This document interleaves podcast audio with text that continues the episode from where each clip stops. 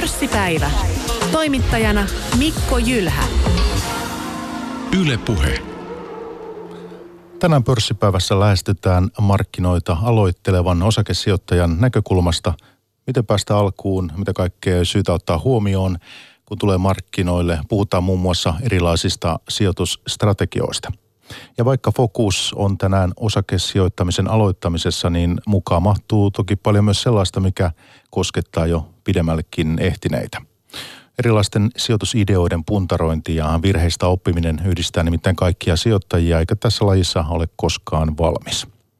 Meillä on tänään vieraina pörssipäivässä niin sijoitusbloggaaja, yrittäjä Merja Mähkä ja talousvalmentaja, toimitusjohtaja Unna Lehtipuu. Tervetuloa. Kiitoksia. Kiitos. Ja on syytä mainita myös se tähän kärkeen, että olette molemmat myös yksityissijoittajia. Ja sitten tämän keskustelun pohjana niin on tekemänne uusi kirja sijoittajaksi seitsemässä päivässä. Ja voitaisiin aloittaa siitä kirjan vastaanotosta, nimittäin Merja, olet ollut mediassa tässä jonkin verran asian kanssa esillä ja julkisuudessa toki viime vuosina puhunut paljon muutenkin sijoittamisen puolesta mediassa, niin Iltalehti ainakin teki teidän kirjasta jutun tuossa aika äskettäin ja se herätti verkossa mielipiteen vaihtoa monenlaista. Nythän näistä sijoituskysymyksistä ja asioista paljon keskustellaan somessa muutenkin ja tuolla, niin, niin minkälaista keskustelua ja vastaanottoa?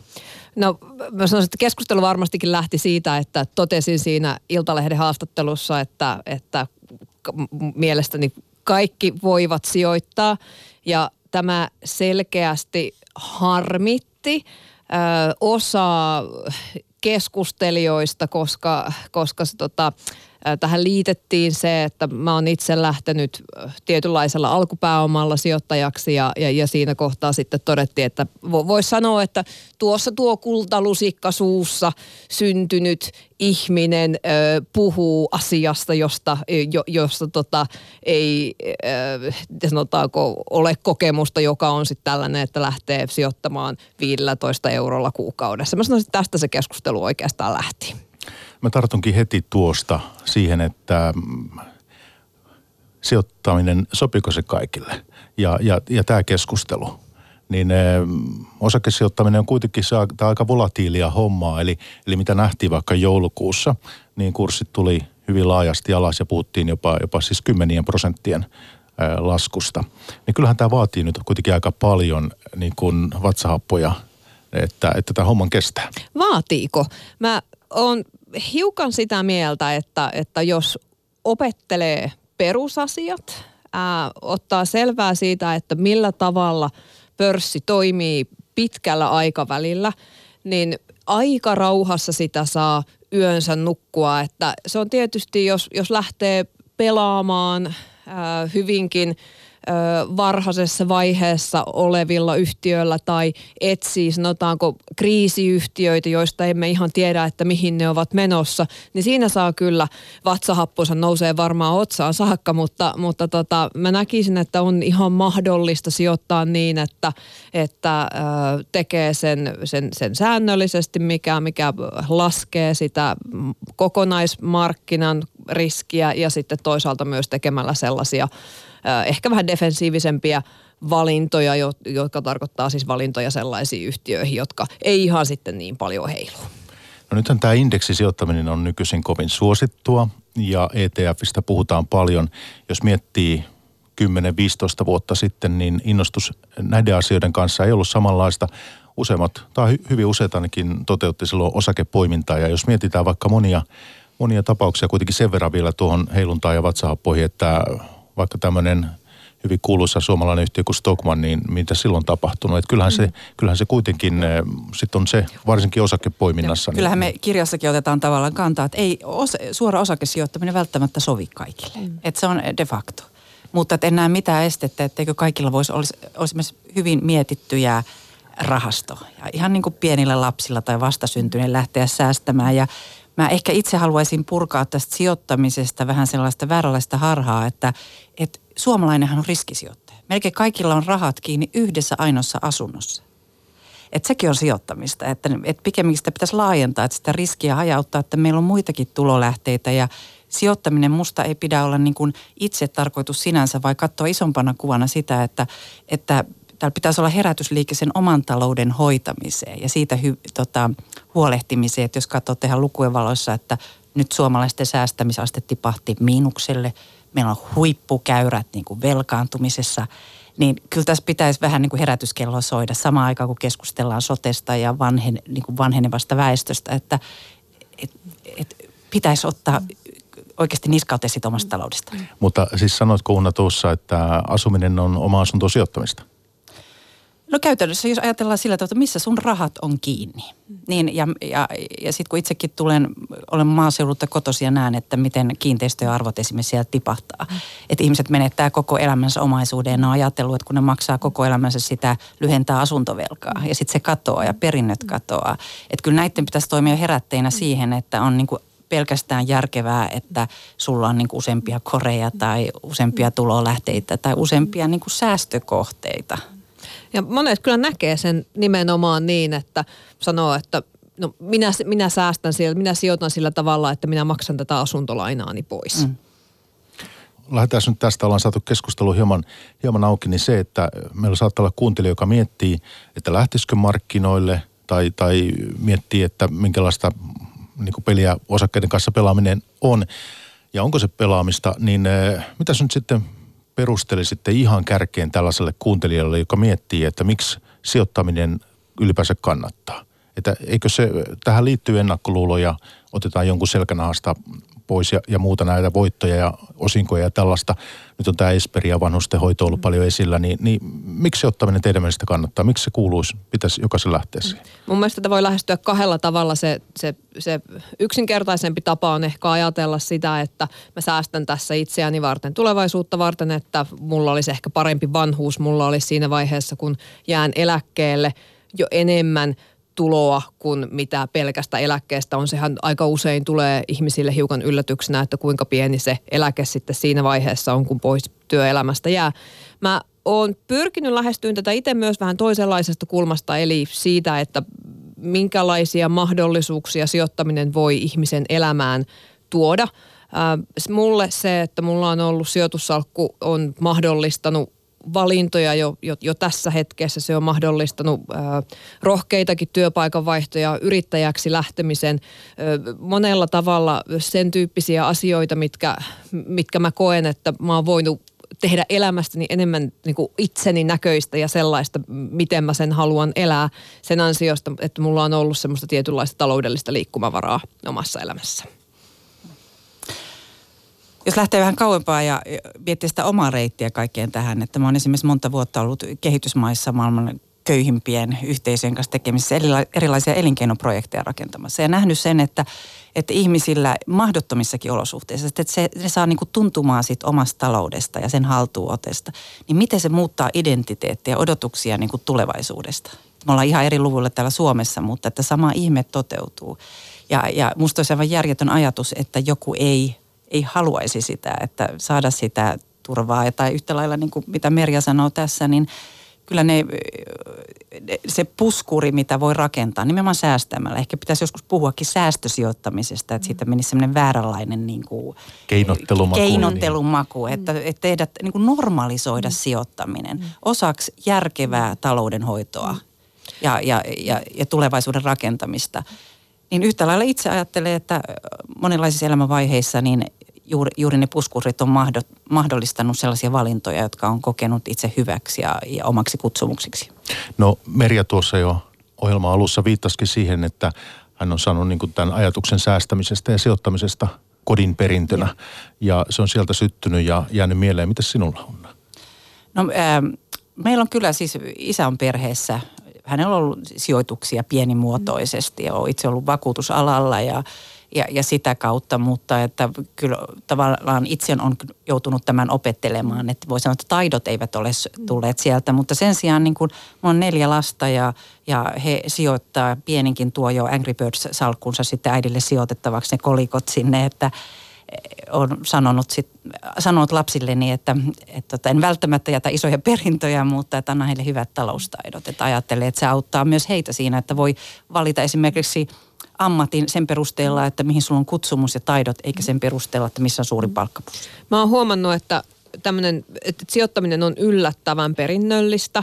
Että, ja, se, on, se on mun mielestä vähän huolestuttavaakin, että aika, aika usein – mulle sanotaan hyvissä asemissa, hyvissä työpaikoissa olevat ihmiset niin avautuu siitä, että munkin kyllä pitäisi nyt alkaa sijoittaa, mutta ei tämä ei tää nyt oikein tästä niin kuin lähde, en mä oikein uskalla ja, ja, ja mitä mun pitäisi. Sitten mä käyn tätä samaa keskustelua heidän kanssaan puolen vuoden päästä uudestaan ja taas puolen vuoden päästä uudestaan ja mitään ei ole tapahtunut. Ja tota, mä mulla itselläni tämä siirtyminen sijoitt- aktiiviseksi sijoittajaksi oli tosi helppo, koska mun mielestä siinä ei ollut mitään kummallista. Et mulla oli aina ollut se salkku ja, ja, ja mä en niinku tajunnutkaan nähdä niitä mörköjä, jota, jota ihmiset sijoittamisessa näkee, koska, koska se oli jotain semmoista, mikä oli mulle tosi, tosi luontevaa ja normaalia. Ja tämä on ollut yksi syy siitä, että minkä takia tämä kirja on mun mielestä niin kuin tärkeä ja miksi me haluttiin, tai ainakin miksi mä oon halunnut lähteä sitä kirjoittamaan, on ollut se, että musta olisi niin hirveän hyvä, että ihmiset se, niin kuin, saisivat kuulla asiasta ää, ja innostuisivat sijoittamisesta, näkisivät, että se ei välttämättä ole mitenkään kauhean monimutkaista ja ihmeellistä. Ja sen takia mä oon itse myöskin niin puhunut aika henkilökohtaisella tasolla sijoittamisesta, koska musta tuntuu, että se on se, se on se tapa, jolla sijoittamista voi jotenkin normalisoida. Että näkee, että tuossa on tuommoinen aika tavallinen tyyppi, joka sijoittaa menemään.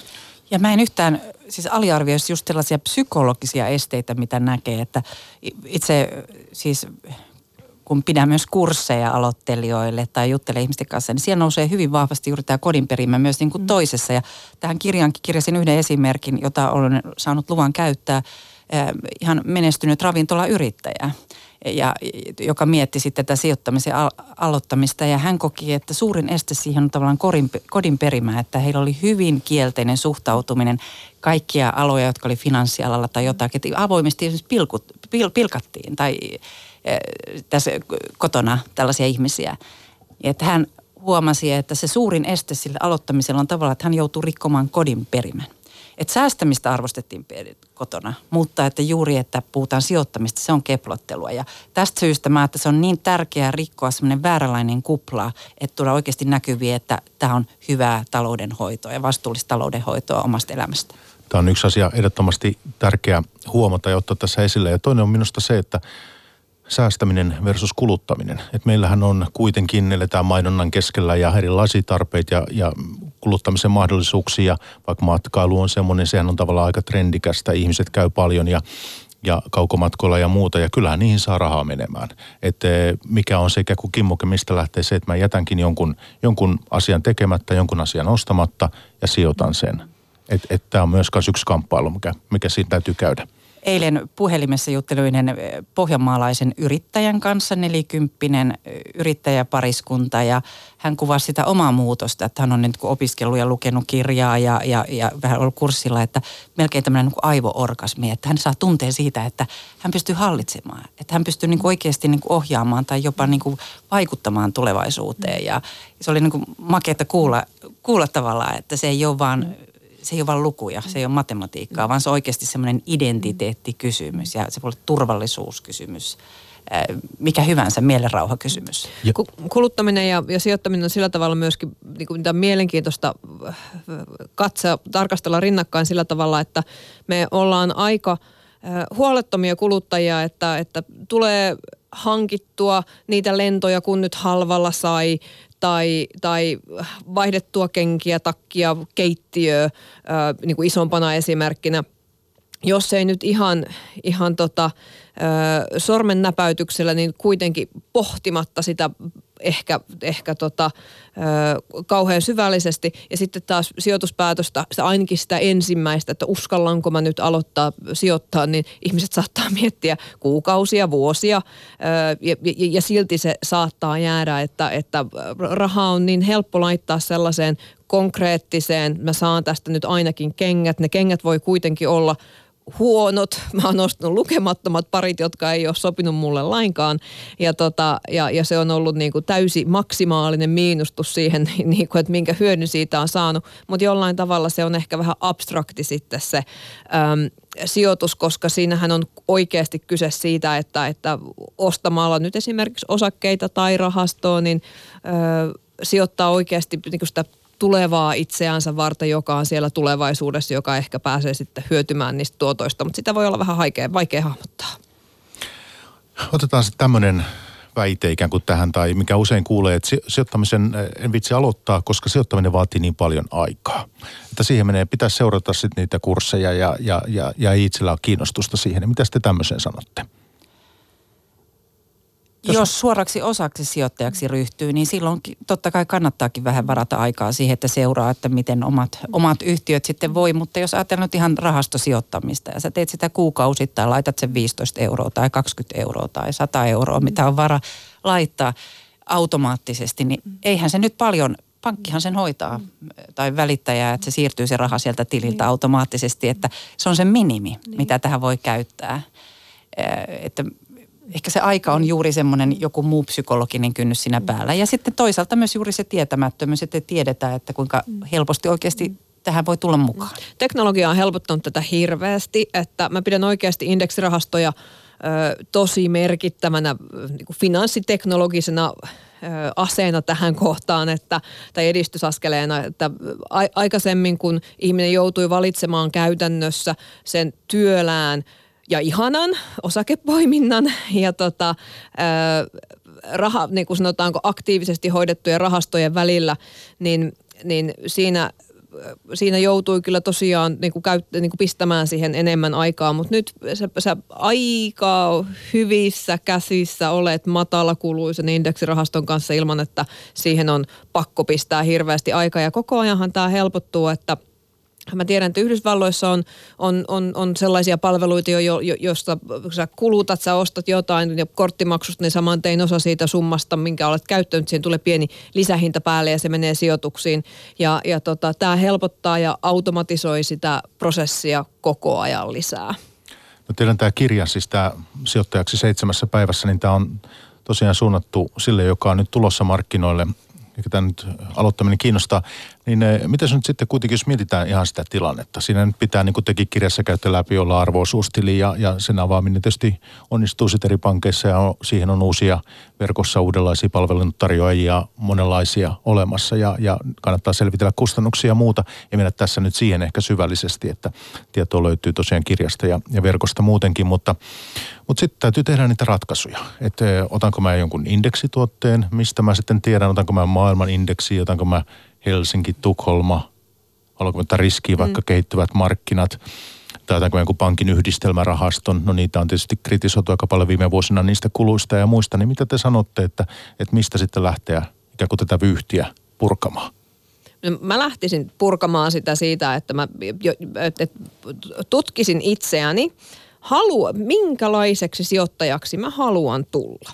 Jos kokee syvää nautintoa ja riemua ja iloa siitä, että tutkii erilaisia yhtiöitä, niin, niin, niin herra jästä sen osakepoiminta on hieno harrastus ja, ja, ja siihen kannattaa lähteä.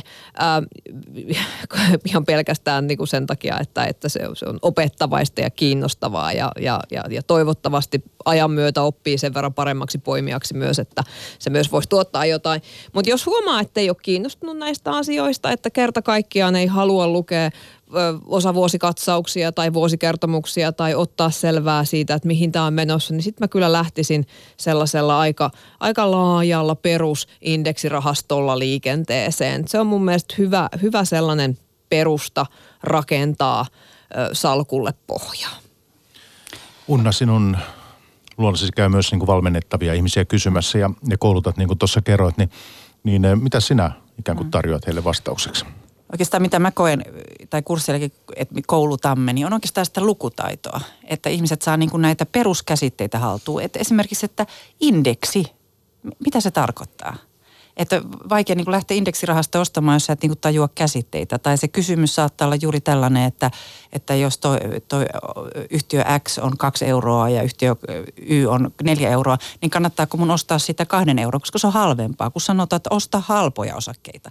Eli tässä on paljon sellaisia niin kuin logis, loogisia juttuja, jotka ei, niin kuin, ei käy järkeen välittömästi. Että tietty niin kuin taso pitää olla siinä ymmärryksessä mutta että se tulee aika nopeasti. Ja sitä mulla on tässä kirjassa Merjan kanssa yritetty avata myös, että, että se tuli sellainen varmuuden tunne, että mä nyt ymmärrän, mitä toi pankki sanoo tässä, että en ole ihan metsässä neuvonnan edessä.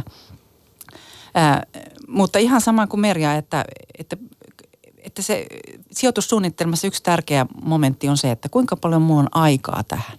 Jos mulla on vähän aikaa, niin sitten valitsee sen niin kuin short trackin, että eh, vaikkapa sitten rahastosijoittaja, että se menee automaattisesti mun tililtä. Käyttää vähän aikaa siihen löytääkseen mielellään tämmöinen vaikka matalakuluinen rahasto sitten. Mutta useinhan se intohimo asioihin syttyy juuri sitä kautta, että sä teet asioita ja sitten sä sytyt enemmän, että, että alussa sä et välttämättä edes tiedäkään, että kuinka iso juttu tästä sun elämässä voi tulla, mutta että uskaltaisi sen ensimmäisen askeleen ottaa, että sehän se kriittisen on ja se on se pahire sijoitus mukaan niin kuin kirjaan kirjoitettiinkin, että ei koskaan aloita. Unna Lehti puhuu tänään vieraana pörssipäivässä. Puhutaan sijoittamisen aloittamisesta ja sitten Merja Mähkä. Otetaan nyt eh, sen verran tartun tuohon tämä indeksi vielä. Että kuuntelija, joka ei sitä tiedä, niin Merja, voit sä vaikka kertoa lyhyesti, että indeksisijoittaminen, niin, niin, niin jolle se on vierasta, niin voitko avata sen? Joo. Äh, indeksiin sijoittaminenhan tarkoittaa sitä, että sijoitetaan tietyn pörssin indeksiä vastaavaan – voisi sanoa niin kuin rahastokoriin. Eli siihen on valittu yhtiöitä suhteessa siihen, että minkä kokoisia ne on siinä indeksissä. Eli ei ole olemassa tyyppiä, joka olisi käsin poiminut sieltä yhtiöt X, Y ja Z sen takia, että X, Y ja Z on sen mielestä fantastisia yhtiöitä, jotka tulee tulevaisuudessa tuottamaan ö, hirveät voitot, ö, koska tämä on tosi vaikeaa tietää, että mitkä yhtiöt tulee tuottaa valtavan isot voitot. Jolloin indeksirahasto toimii sillä tavalla, että se ostaa X, Y, Z, mutta sitten se ostaa myös A, B ja C ja itse asiassa koko sitä aakkos, kaikkia, kaikkia oikeastaan niin kuin, aakkosia. Ja on todettu akateemisessa tutkimuksessa, että niin hassua kuin se onkin, niin tällaiset rahastot säännöllisesti pärjää oikein hyvin sellaisille rahastoille, joissa joku ihminen on ihan tosissansa yrittänyt löytää sen ne fantastiset yhtiöt sieltä. Tämä ei ole kauhean järkeenkäypää, koska sä kuvittelisit, että jos sulla on joku ammattilainen, joka ihan tosissansa hirveästi tutkii, niin että se kyllä löytäisi ne parhaat yhtiöt sieltä. Mutta tämä kuvaa vaan sitä, että sijoittaminen on monesti aika vaikeaa ja yllätyksiä täynnä ja sen takia, tota, ää, sen takia voi olla niinku järkevää lähestyä sitä sillä tavalla, että hankkii vaan sieltä kaikkea, ja mitä, mitä indeksirahasto tekee ja, ja, ja tota, luottaa siihen, että kuten historiassa on aina käynyt, niin indeksit ovat sieltä pongahtaneet takaisin ja, ja, ja, ja ylös ohi entisten huippujensa. Pari huomioa tähän, eh, Unna, jos haluat tuohon täydentää, niin, niin ole hyvä, mutta sen otan tässä välissä, että e, ensinnäkin minusta indeksien kohdalla eh, on hyvä huomata myös se, että se ei ole ikään kuin ole sillä tavoin, että etteikö sielläkään maailmassa ja avaruudessa voisi tehdä mitään valintoja, vaan siellä voi ottaa mm. myös, siellä on erilaisia indeksituotteita paljon ja se, mikä ikään kuin itseä kiinnostaa ja haluaa vähän ottaa tietynlaista näkemystä siinä, on mahdollista vaikka joku teknologiaindeksi mm. tai, tai joku tämmöinen, missä on tietty ikään kuin vaikka toimiala niin kuin toimialan mukaan tai, tai voi olla maakohtaista, jos joku haluaa sijoittaa vaikka Venäjälle, niin, niin se onnistuu indeksin kautta ja ei tarvitse sitten valita sitä yhtiöä ja, ja ottaa sitä riskiä. Juuri tuon esimerkin kautta mun mielestä helpoin selittääkin. Tai vaikka juuri eilen tälle yrittäjän kanssa juteltiin, niin että S&P 500 tarkoittaa sitä, että siellä on 500 suurinta y, tota, Amerikassa listattua yritystä. Eli sä saat tavallaan nipun kaikkea tai pienet siivut kaikesta silloin. Että se on niin helppo valinta. Että jos tähän indeksiin liittyviin rahastoihin sijoittaa, niin että avaa sitä jotenkin ymmärrettävästi. Ja myöskin silloin se tulee jotenkin konkreettisemmaksi, tai niin kuin yhtä lailla niin kuin lasten kanssa. Että lapsille komea tunne, että nyt mä ajelen tänne yleen niin kuin mun omistamassa hississä tai, mm. tai ostan mun omistaman yhtiön tekemiä konfleikseja tai mitä hyvänsä, että että sitten tulisi jotenkin semmoinen arkeli, elämän linkittyvä, että se ei ole vaan niin kuin desimaaleja tai tota, jotain – jotain hähmäistä kaukaista, vaan että ne on asioita, joiden keskellä me edetään tai yhtiöitä, joiden kanssa, kanssa me edetään arkeamme. ja se, että indeksi ei ole semmoinen mikään siinä mielessä pelkästään aloittelijan tuo niin kuin vaihtoehto, että sitä pitäisi jotenkin ylen katsoa tai kannattaisi, mm. koska myös monet hyvin paljon markkinoita seuraavat, niistä tietävät hyödyntää erilaisia indeksiratkaisuja. Esimerkiksi viime viikolla meillä oli pörssipäivässä vieraana professori Matti Suominen Aallosta ja sitten Vesa Engdahl Front varahoidosta toimitusjohtaja sieltä. Ja kun heidän kanssa juteltiin, niin siis Vesa kertoi, että ei hänellä ole suoria Joo. osakesijoituksia, mm. vaan, vaan hänellä on siis äh, tämä indeksi, indeksisijoittamista hän harrastaa ja sitten jotenkin tämmöisiä listaamattomia kasvuyhtiöitä mm. sitten kanssa. Varmaan meidänkin kirjasivulta löytyy Buffettin kommentti siitä, mitä hän kehottaa kuitenkin maailman tunnetuimpia sijoittajia, että sijoittakaa hänet rahansa indeksirahastoihin hänen, hänen pois mm. nukuttuaan, että tota, No tässä sopiikin sitten kysyä, että minkälaiset indeksipainot teillä on? Että mikä, mikä indeksisijoittamisen merkitys on teidän omassa sijoitustoiminnassa, Merja? Mulla on suhteellisen pieni. Mun, mun lapsen salkussa ö, on voimakas indeksipainotus, koska olen ajatellut, että on parempi, että äiti ei tee sinne virheitä. Ö, ja, ja mä huomasin, että lapsen salkkuun niin mä ostin sellaisia osakkeita, joita mä en osta itselleen. Sitten mä huomasin, että tämä ei ole hyvä asia, että, että on parempi ostaa lapselle nyt vaan niin kuin indeksiä ja olla pohtimatta näitä asioita sen enempää. Ää, mulla, mun omassa salkussa mulla on aina semmoinen projekti päällä, että nyt mä lisään tätä indeksipainoa täällä. Ja, ja sitten aina tulee joku yhtiö, joka, joka tota, tai joku tilaisuus jossain yhtiössä ja mä että mun on pakko ostaa nyt kuitenkin tätä. Että se, mä, mä koen itselleni, että se, se niin kuin indeksisijoittajaksi siirtyminen on vaikeaa, koska, koska se on sitten myöskin vähän tylsää. Et mun, mulle tota, se on sellainen, tota, mä sanoisin, että mulla on var, mun indeksipaino on varmaan joku sellainen 10 prosenttia prosenttia mun salkusta ja musta olisi kyllä, se, se olisi hyvä, että se olisi korkeampi ja ehkä jonain päivänä se sitten vielä on. Vähän tämmöinen kamppailujärki vai tunteet? Joo, se on näin. Entä Sunna, sinulla on... No mä arvioin varmaan, että tietysti tässä kohtaa pitää sanoa, että oma sijoitussalku koostuu siitä, että siellä on metsää, siellä on sijoitusasuntoja ja sitten osakkeet on yksi laji. Mutta jos osakkeita katsoo, niin niin äh, varmaan semmoinen 30 pinnaa tällä hetkellä. Ja mä huomaan, että olen koko ajan enemmän ja enemmän siirtymässä sinne. Mutta juuri se, että se on sitten vähän niin kuin tylsää ja sitten tulee näitä houkutuksia, että kuitenkin haluaisi suoraan. Mutta että lasten kanssa, että se on nimenomaan se pääsääntöinen, mihin he säästää ja pennosia laittaa, niin lisää aina niin kuin indeksirahastoihin. Että, että saavat, Vanin on jo täysikäinen, hän on ruvennut sitten jo itsenäisesti tekemään päätöksiä ja ihan hyviä päätöksiäkin tehnyt. No Unna, sinulla on siellä siis metsää ja asuntoja myös, että, mm. että tota, mikä miten suhteet, osakkeet ja nämä muut, niin minkälaisen voisi tästä meille kertoa, että kuinka... No se on ehkä kolmas kolmannes, kol, joo. Kaikesta sitten. Joo. Ja ymmärtääkseni Merja, sinulla sä oot löytänyt ikään kuin pörssistä kodin, että, Kyllä. että on lähtenyt sitä asuntosijoittamiseen. Eh. Ei. En. Mä, tota, mä, mä kerron itse asiassa, ö, ostin sijoitusasunnon ja siinä kävi sillä tavalla, että samassa taloyhtiössä sijoitusasuntoja omistava pörssiyhtiön toimitusjohtaja lunasti sen asunnon, josta olin tehnyt kaupat ja totesin, että pörssi voitti tässäkin tälläkin kertaa, että mun asuntosijoitusurani päättyi siihen. Meille kävi, ei voi sanoa vanhanaikaisesti, ehkä uudenaikaisesti, että ostettiin aikoinaan Espoosta iso tontti silloin, kun ne oli todella halpoja vielä. Eli yllättäen meillä on niin kuin maata, että me on siis rakennettu itse sijoitusasuntoja. Eli tämä reitti ei ole ehkä kaikkein tyypillisen ollut, että vähän niin kuin voi sanoa pakon sanomana, että miten, mitä näille tälle tontille tehdään, että miten sitä hyödynnetään.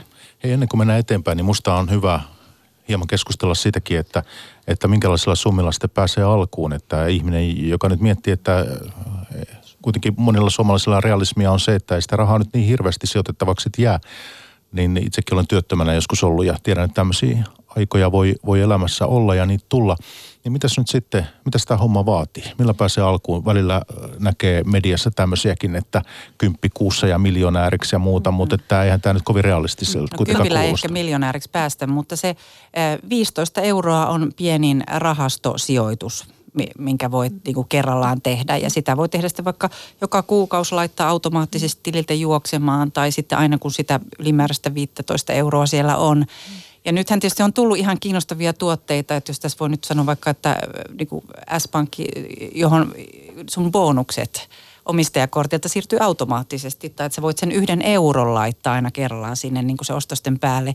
Mä luulen, että tämän, tyyppisiä nämä finanssitalot rupeaa tekemään koko ajan enemmän, että tehdä sitä hyvin matalan kynnyksen. Sitten saattaakin yllättää, että oho, että täällä onkin säästynyt 200 euroa tai lomarahat mm. tai niin kuin rahastoihin, vähän niin kuin huomaamatta. Ja, ja musta tämä on niin kuin hyvä suunta siinä, että me saataisiin saatais tuntumaan ja saataisiin parempi mm. niskaute siitä omasta mm. taloudesta. Joo. Silläkin uhalla, että joku, joku hermostuu, niin kyllä mä oon edelleen sitä mieltä, että 15 eurolla pääsee, pääsee hyvin alkuun. Että ongelmallista on se, jos odotetaan, että, että siitä kohtaa että viisi, sijoittamalla 15 euroa kuukaudessa tulee miljonääriksi. Että se on mun mielestä hirveän vaarallista, että liitetään sijoittamiseen sellaisia, sellaista niin kuin äkkirikastumisen tavoittelua ja sellaista, että tässä nyt musta tulee nopeasti tosi rikas, koska näin ei todennäköisesti tuu käymään.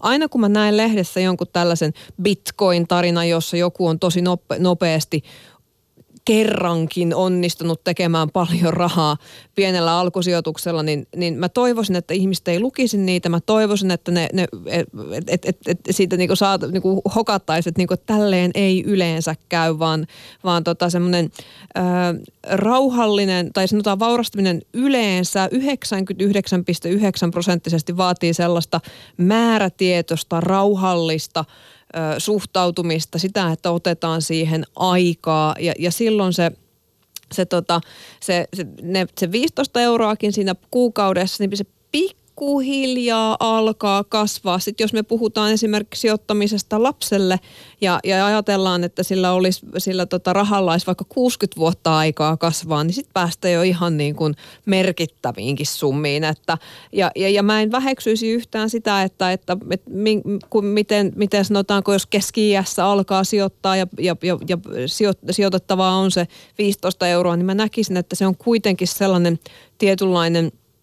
Ää, taloudellinen ö, liikkumavara, mikä siitä sitä kautta syntyy, niin se, se, se tuo elämään, se voi sanoa, että ehkä semmoista tietynlaista levollisuutta jossain vaiheessa. Ei tarvi ihan kaikki, kaikista asioista stressata niin paljon, kun tietää, että mä pystyn tästä ehkä luistelemaan sitten se sijoitussalku avulla. Ja tärkeä viesti musta on se, että tässä on kyse maratonista eikä pikajuoksista. Mm. Että pitää tämä niin kuin lajin laatu ymmärtää jo lähtiessä, että, että okei, että otsikot voi lupata, luvata pikarikastumisia, mutta harvoja oikeasti sitten mm. sellaisia ihmisiä edes tunnetaan, että tuskin ketään, että, että niissä on yleensä, se tarina on paljon monimutkaisempi tai monisärmäisempi kuin ehkä otsikko antaa ymmärtää. Tämä Mutta on... että, että pitkäjänteisellä työllä ja ihan siis nopea laskelma tämmöinen mä tein, että jos viisivuotiaalle vaikka kummit ja mummit ja äidit ja isät sijoittaisi kertasijoituksena 500 ja sen jälkeen kerran kuussa 50 mm. siihen saakka, kun hän on 20. Hänellä olisi silloin niin kuin parikymmentä tuhatta kasassa jo ja sillä pääsisi hyvin ensimmäiseen asuntoon kiinni. Ja tämä esimerkiksi on niin kuin hyvä ja järkevä reitti ja, ja aika monille vielä mahdollinen, jos siihen tulee näitä muitakin sukulaisia mukaan, että ei ole vain äidin ja isin pussista. Tämä on ollut se syy, minkä takia mä oon aktiivisesti halunnut puhua siitä, että minulla on ollut tietynlainen alkupääoma, kun mä oon lähtenyt sijoittamaan, koska mä oon äh, halunnut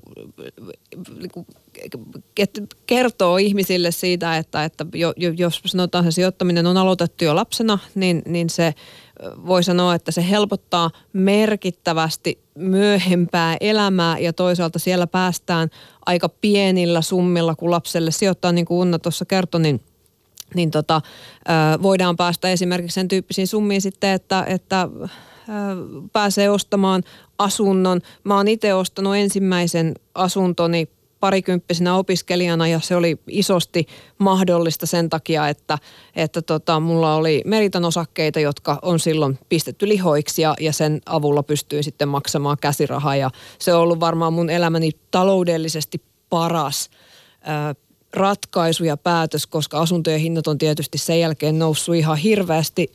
Anteeksi.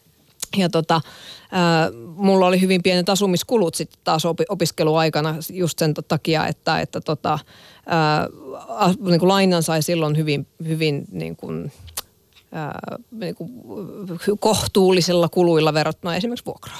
No pari juttua tässä. Siis toinen on media ja toinen on nämä tuotot. Eli siis Sijoittamisesta on puhuttu viime vuosina paljon. Nyt musta voisi hieman pohtia sitä, että me ollaan kaikki kuitenkin sisällöntuottajia tavallaan, ollaan viestinnän kanssa tekemisissä ja, ja, ja sinäkin Merja kirjoitat blogia Hesarissa onnellinen omistaja ja näin.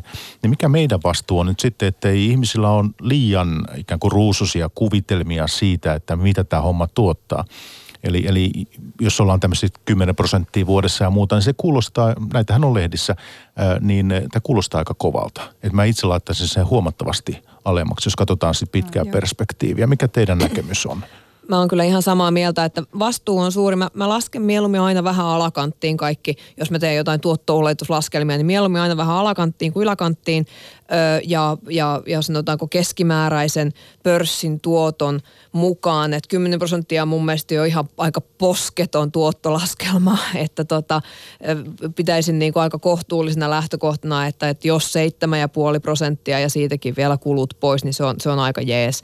Tota, mä, nyt kun markkinakin on aika korkealla, niin mun mielestä on äärimmäisen tärkeää puhua sijoittamisesta sillä tavalla, että ää, pidetään koko ajan mielessä se, että kymmenen vuotta on ollut nousua, jossain vaiheessa aina tulee laskua ja mitä pitempi se nousu on, niin se lähempänä se laskupäiväkin myös on, jolloin on hirveän tärkeää se, että ihmiset hahmottaisi sen, että sijoittaminen, sijoittaminen kannattaa tehdä mahdollisimman säännölliseksi sitä kautta, että, että jos se lasku sieltä jonain päivänä alkaa tai kun se alkaa, niin silloin on ymmärrystä pysyä markkinoilla ja jatkaa sijoittamista, koska se on sitten oikeastaan se aika, kun ne parhaat kaupat tehdään. Mutta eikö se toisaalta Merja sanota niinkin, että mikään nousu ei kuole vanhuuteen? Niin, niinhän sitä sanotaan, että, että tota, kat, kat, mä en sano, että koska tämä koska tää, tota, lasku alkaa, että mä oon koko, oikeastaan koko sen ajan, kun mä oon aktiivisesti sijoittanut, mikä on nyt sieltä vuodesta 2012, niin tota seitsemän vuotta, niin joku on ollut sitä mieltä, että kohta se lasku alkaa. Sanotaanko jouluna ihan kaikki oli sitä mieltä ja nyt musta tuntuu, että oikein ketään ei enää ole. Tämä kuvaa tätä, minkälainen tämä markkina on ja markkinaselittäjien logiikka on, että se voi olla ihan mitä, mitä sattuu päivästä riippuen. No se on tietysti totta, että tunnelmat vaihtelee, mutta esimerkiksi pörssipäivässä oli joulukuussa, kun me katsottiin tähän vuoteen, niin Dansken näkemys, Danske Bankin näkemys. Ja he, heillä oli tämmöinen, että ö, osaketuotto globaalisti niin 7-9 prosenttia ja sitä silloin vähän kummasteltiin, Joo. kyllä. Mm. Mutta tuota, mitä Unna portfoliossa siellä löytyy tosiaan noita asuntoja ja, ja sitten metsää ja osakkeita, niin, niin miten tämä tuottopuoli? Mikä sinulla on ollut tuottosinta? Tai teillä? Ää, no kyllä se on asunnot. Joo.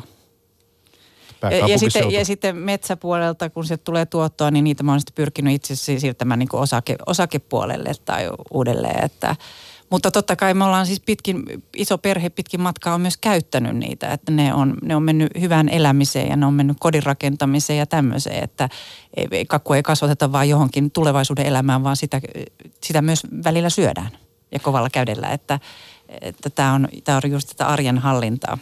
Mutta että ymmärrän tämän niin, että asuntosijoitusten kohdalla sitten pääkaupunkiseutu on aika isossa painossa ollut.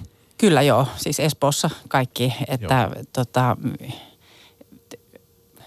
tietysti rakennuskulutkin on täällä aika isot tällä hetkellä, että jos, jos miettii niin kuin itse rakennuttaisi, niin se ei välttämättä ihan kauhean hyvin lyö leiville, mutta totta kai niin kuin vuokratuotot täällä on jotain muuta kuin mitä sitten pienillä paikkakunnilla. Ja, ja asukkaita ja tulijoita riittää.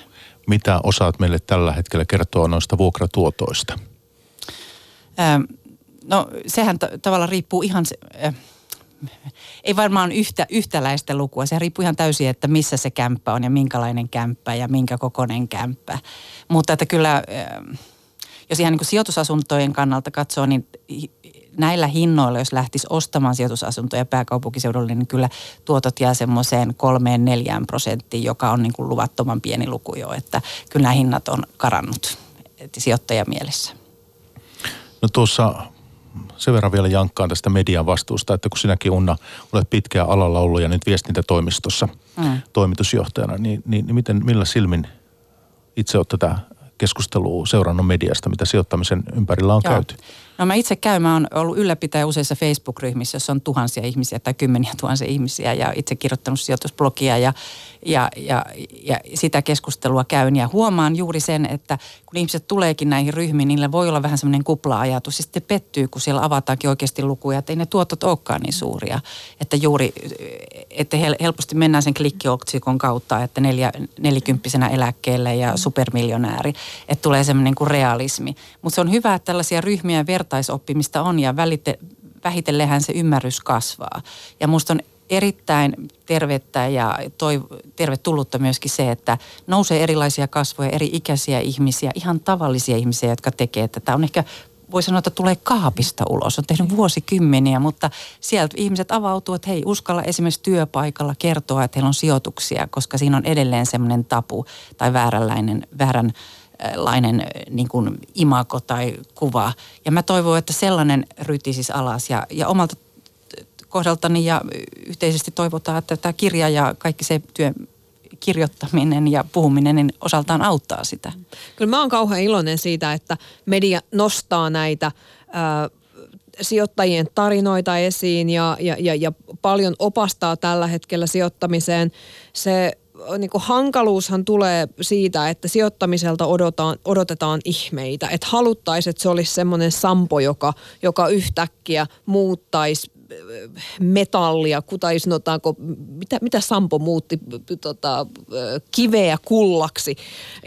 Kalevala tietoni eivät mm. ole ihan kunnossa. No mutta täältä tota, se suomalainen, no, niin, sijoitusoppi nousee. Kyllä, ja siihen. Joo, niin, tota, niin kuin, sijoittaminen ei ole sellaista, ja, ja tota, mutta mä en oikein tiedä, että, että miten tämä oppi menisi muuten perille kuin ehkä sitä kautta, että siitä puhutaan ja, ja sitten ihmisillä on mahdollisuus sen jälkeen perehtyä lisää ja, ja, ja, ja, ja, ja alkaa hahmottaa sitä, että itse asiassa tämä toimiikin ehkä vähän toisella tavalla, mutta tämä toimii kuitenkin aika kivasti.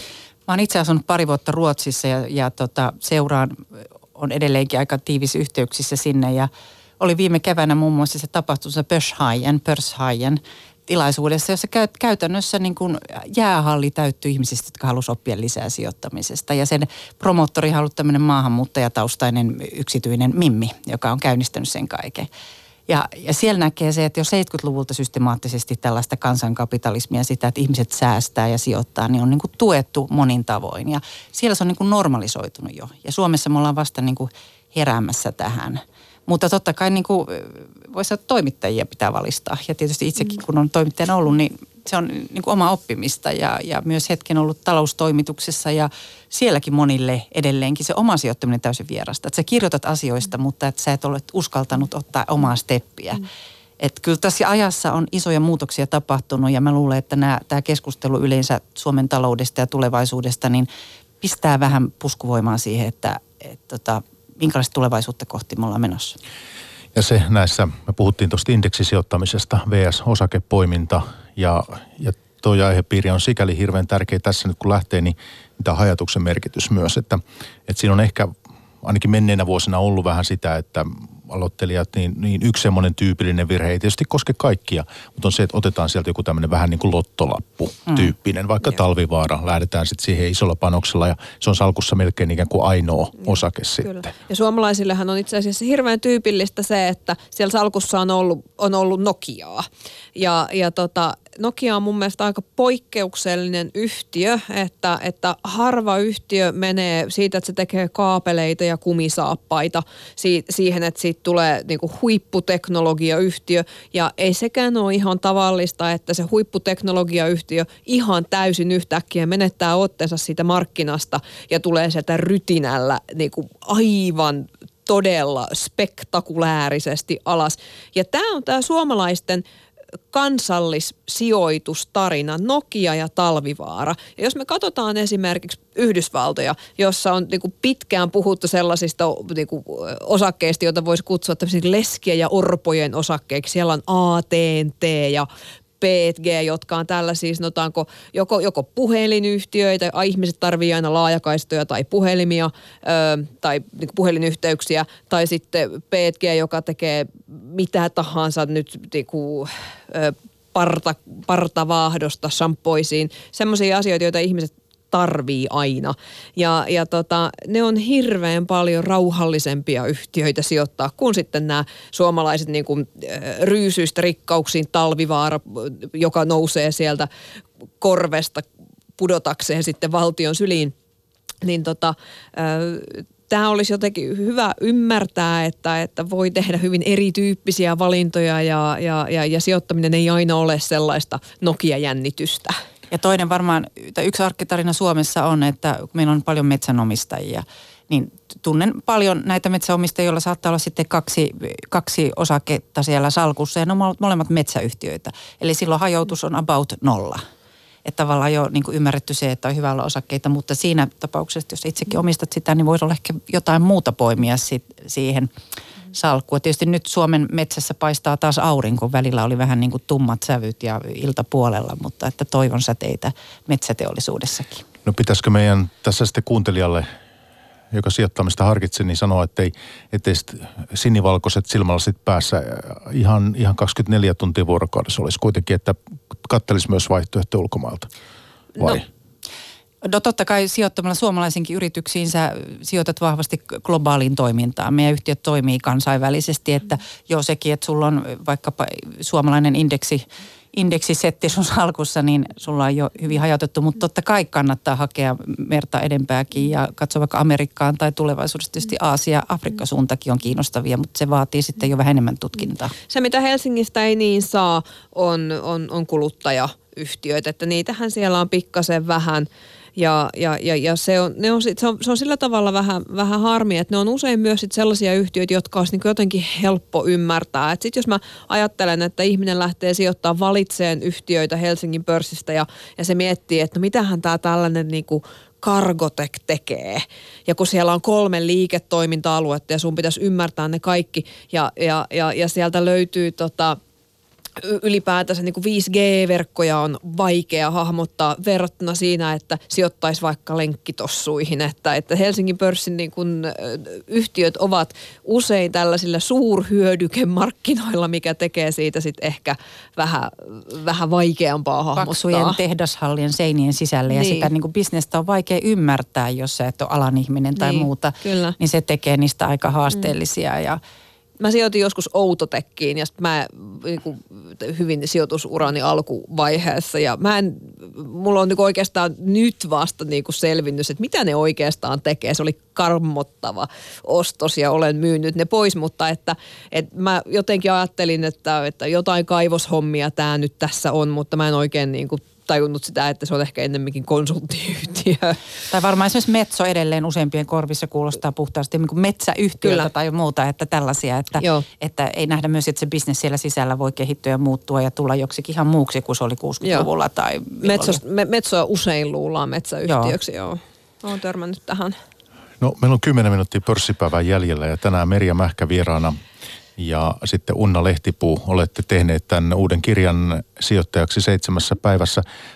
Mä luulen, että meidän pitäisi vähän puhua tunteiden merkityksestä myös sijoittamisessa, koska aika useinhan ehkä se mielikuva sijoittamisesta on vähän semmoinen, että tässä nyt lukuja sitten katsotaan katsotaan ja räknäillään ja, ja, ja katsotaan tilipäätöksiä ja ratkaisut ikään kuin syntyy sitä kautta. Mutta tässähän tämähän on myös psykologiaa eri, eri, eri muodoissa, niin kuin me tälläkin tunnilla ollaan jo sivuttu itse asiassa muutama otteeseen. Niin, mikä teidän mielestänne ja teidän sijoitustoiminnassa, niin, niin miten te tarkastelette psykologiaa ja tunteiden merkitystä, Unna? No lähtökohta tosiaan on se, että tämä on maraton. Ja maratonilla tulee niitä kuoppia ja mutkia ja välillä tekisi mieli luovuttaa. Että niin kuin nähdä tämä prosessi semmoisena jo lä, ihan lähtömetreissä tai lähtökuopissa. Ja, ja suurimmat erheet usein tehdään juuri sitten, että kun ne kurssit ryhtyy tulemaan alas sieltä. Sitten tulee paniikki myydä tämmöisellä kokemattomalla. Sen sijaan kun voisi ajatella, että nythän alkoi alennusmyynnit ehkä kaikki osakkeiden kohdalla, että voi olla niin kuin järkevätkin syyt, miksi se sieltä romahtaa ehkä koskaan palaa.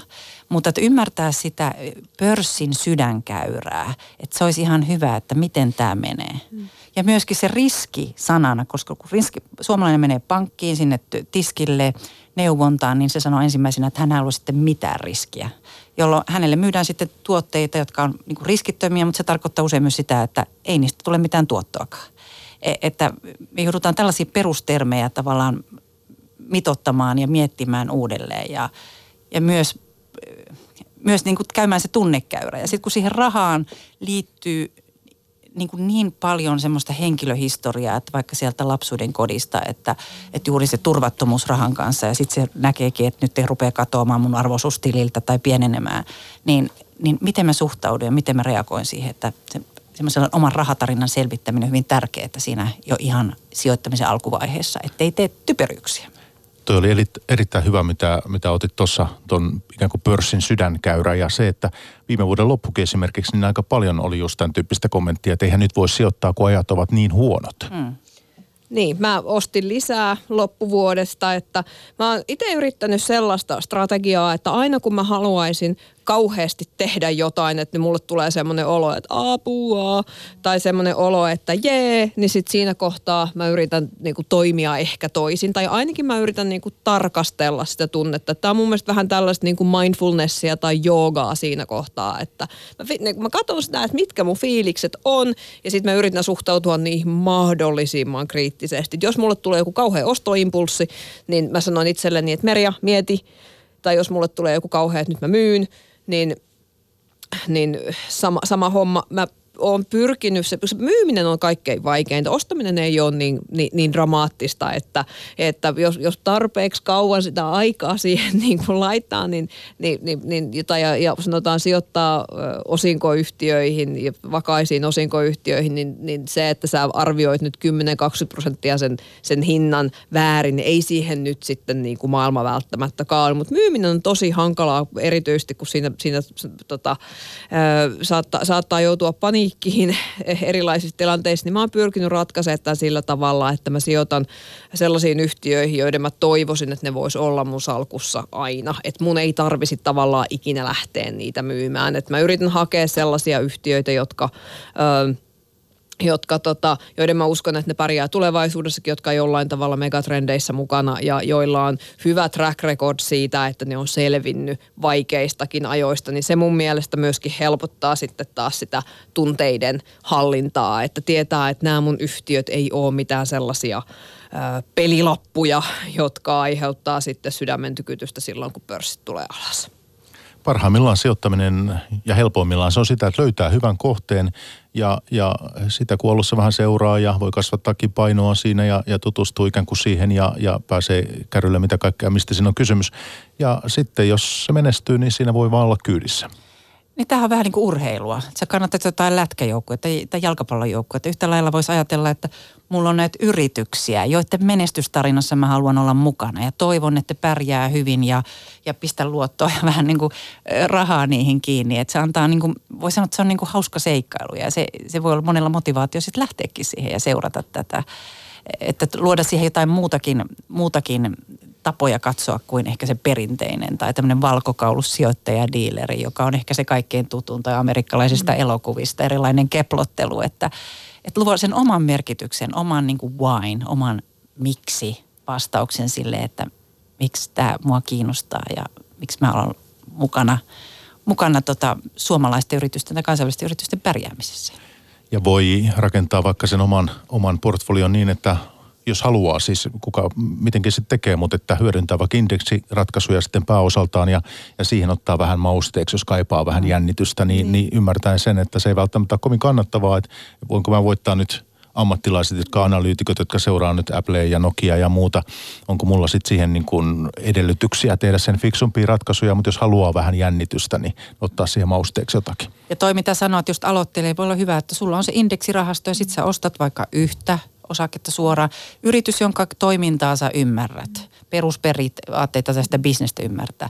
Sitten kun vähän seuraa sitä ja oppii sitä kautta, niin ostaa seuraavan.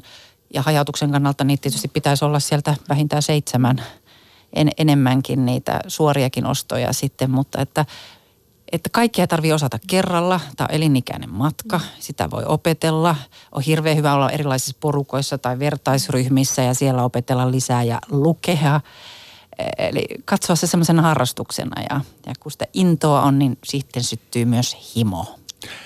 Mutta kukaan ei näistä hommista selviä ilman virheitä. Minkälaisia ovat teidän, niin kun, teidän virheet, mitä te olette tehneet? Mitä sieltä nousee? Onko ne ollut yhtiöpoimintoja tai vai, vai minkä tyyppisiä asioita? Mun Mitä tyypilli- tekisitte toisin? Mun tyypillisin virhe on se, että yhtiöstä tulee joku, joku negatiivinen uutinen, sen kurssi laskee ja, ja sitten mä heittäydyn tämän niin sanotusti putoavan puukon alle, koska ajattelen, että nyt se on halpa ja aika usein ne putoavat puukot sitten jatkaa siitä sitä matkaansa alas suoda, su, suoraan rintani läpi ja tota, tota, tota, ne on ollut sen tyyppisiä virheitä, mitä mä oon tehnyt useita. Tässä kohtaa mä oon kyllä sanotaanko vuosien varrella nyt viisastunut, että nyt mä en ole enää varmaan parin kolmeen vuoteen tainnut tehdä yhtäkään tämän tyyppistä virhettä, että, että tota, mutta se, se on ollut sellainen, mikä mulla on ollut hirveän tyypillinen. Putoavat puukot. Joo. Mulla on varmaan se alkuvaiheessa just sellaisia, että on lähtenyt tällaisiin niin kuin hypetyksiin mukaan, että jostakin jonkun osakkeen ympärillä syttyy hypetystä ja mä en olisi välttämättä kauhean syvällisesti ymmärtänyt, mikä tämä bisnes on tai mistä ne saa sen niin kuin tuottonsa. Ja on voinut käydä niin, että se on sitten noussutkin nopeasti sata pinnaa.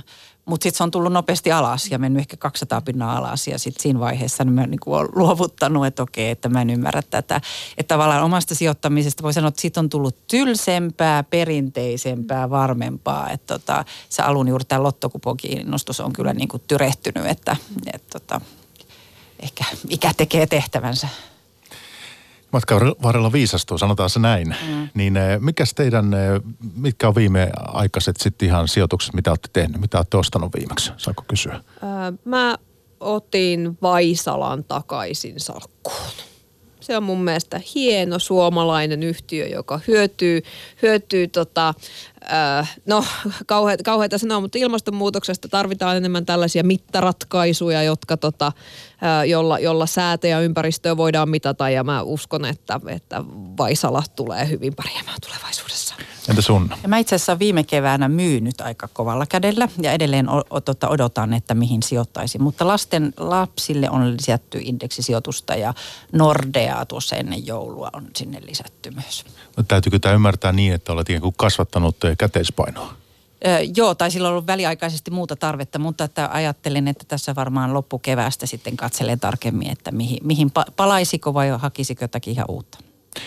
Nyt, mitä sitten tämmöiset tuloskaudet ja muut, niin kuinka paljon te niitä seuraatte ihan lyhyesti, että kuinka paljon laitatte painoa? No mä seuraan sen, minkä mä pystyn, että, että tota, haluaisin, ha- haluaisin kyllä, kyllä tota, nauttia kaikista aamuista, jolloin osavuosikatsauksia tulee ja juoda niitä rauhassa, juoda kahvia rauhassa ja, ja, ja lueskella niitä rauhassa. Aina ei pysty, mutta aina silloin kun voi, niin mä pystyn. Kyllä nyt taas on torstai huomenna hetkinen, ylihuomenna on torstai, on taas hieno päivä, on suuri tulospäivä. Mullakin tulee muutama tulos sieltä silloin. No lähtökohta omassa salkussa, että nämä on pitkäaikaisia sijoituksia, eli tavallaan yksi kuu, kuu ykkönen ja kakkonen ei yleensä niitä kaada, eikä ne tulokset. Että totta kai sillä tavalla sil- silmäilee, että jos siellä on merkittäviä muutoksia, niin sitten pitää reagoida. Unna Lehtipuu tänään vieraana pörssipäivässä ja Merja Mähkä. Kiitti, että pääsitte tulemaan. Kiitoksia. Kiitos. Pörssipäivä. Toimittajana Mikko Jylhä. Yle Puhe.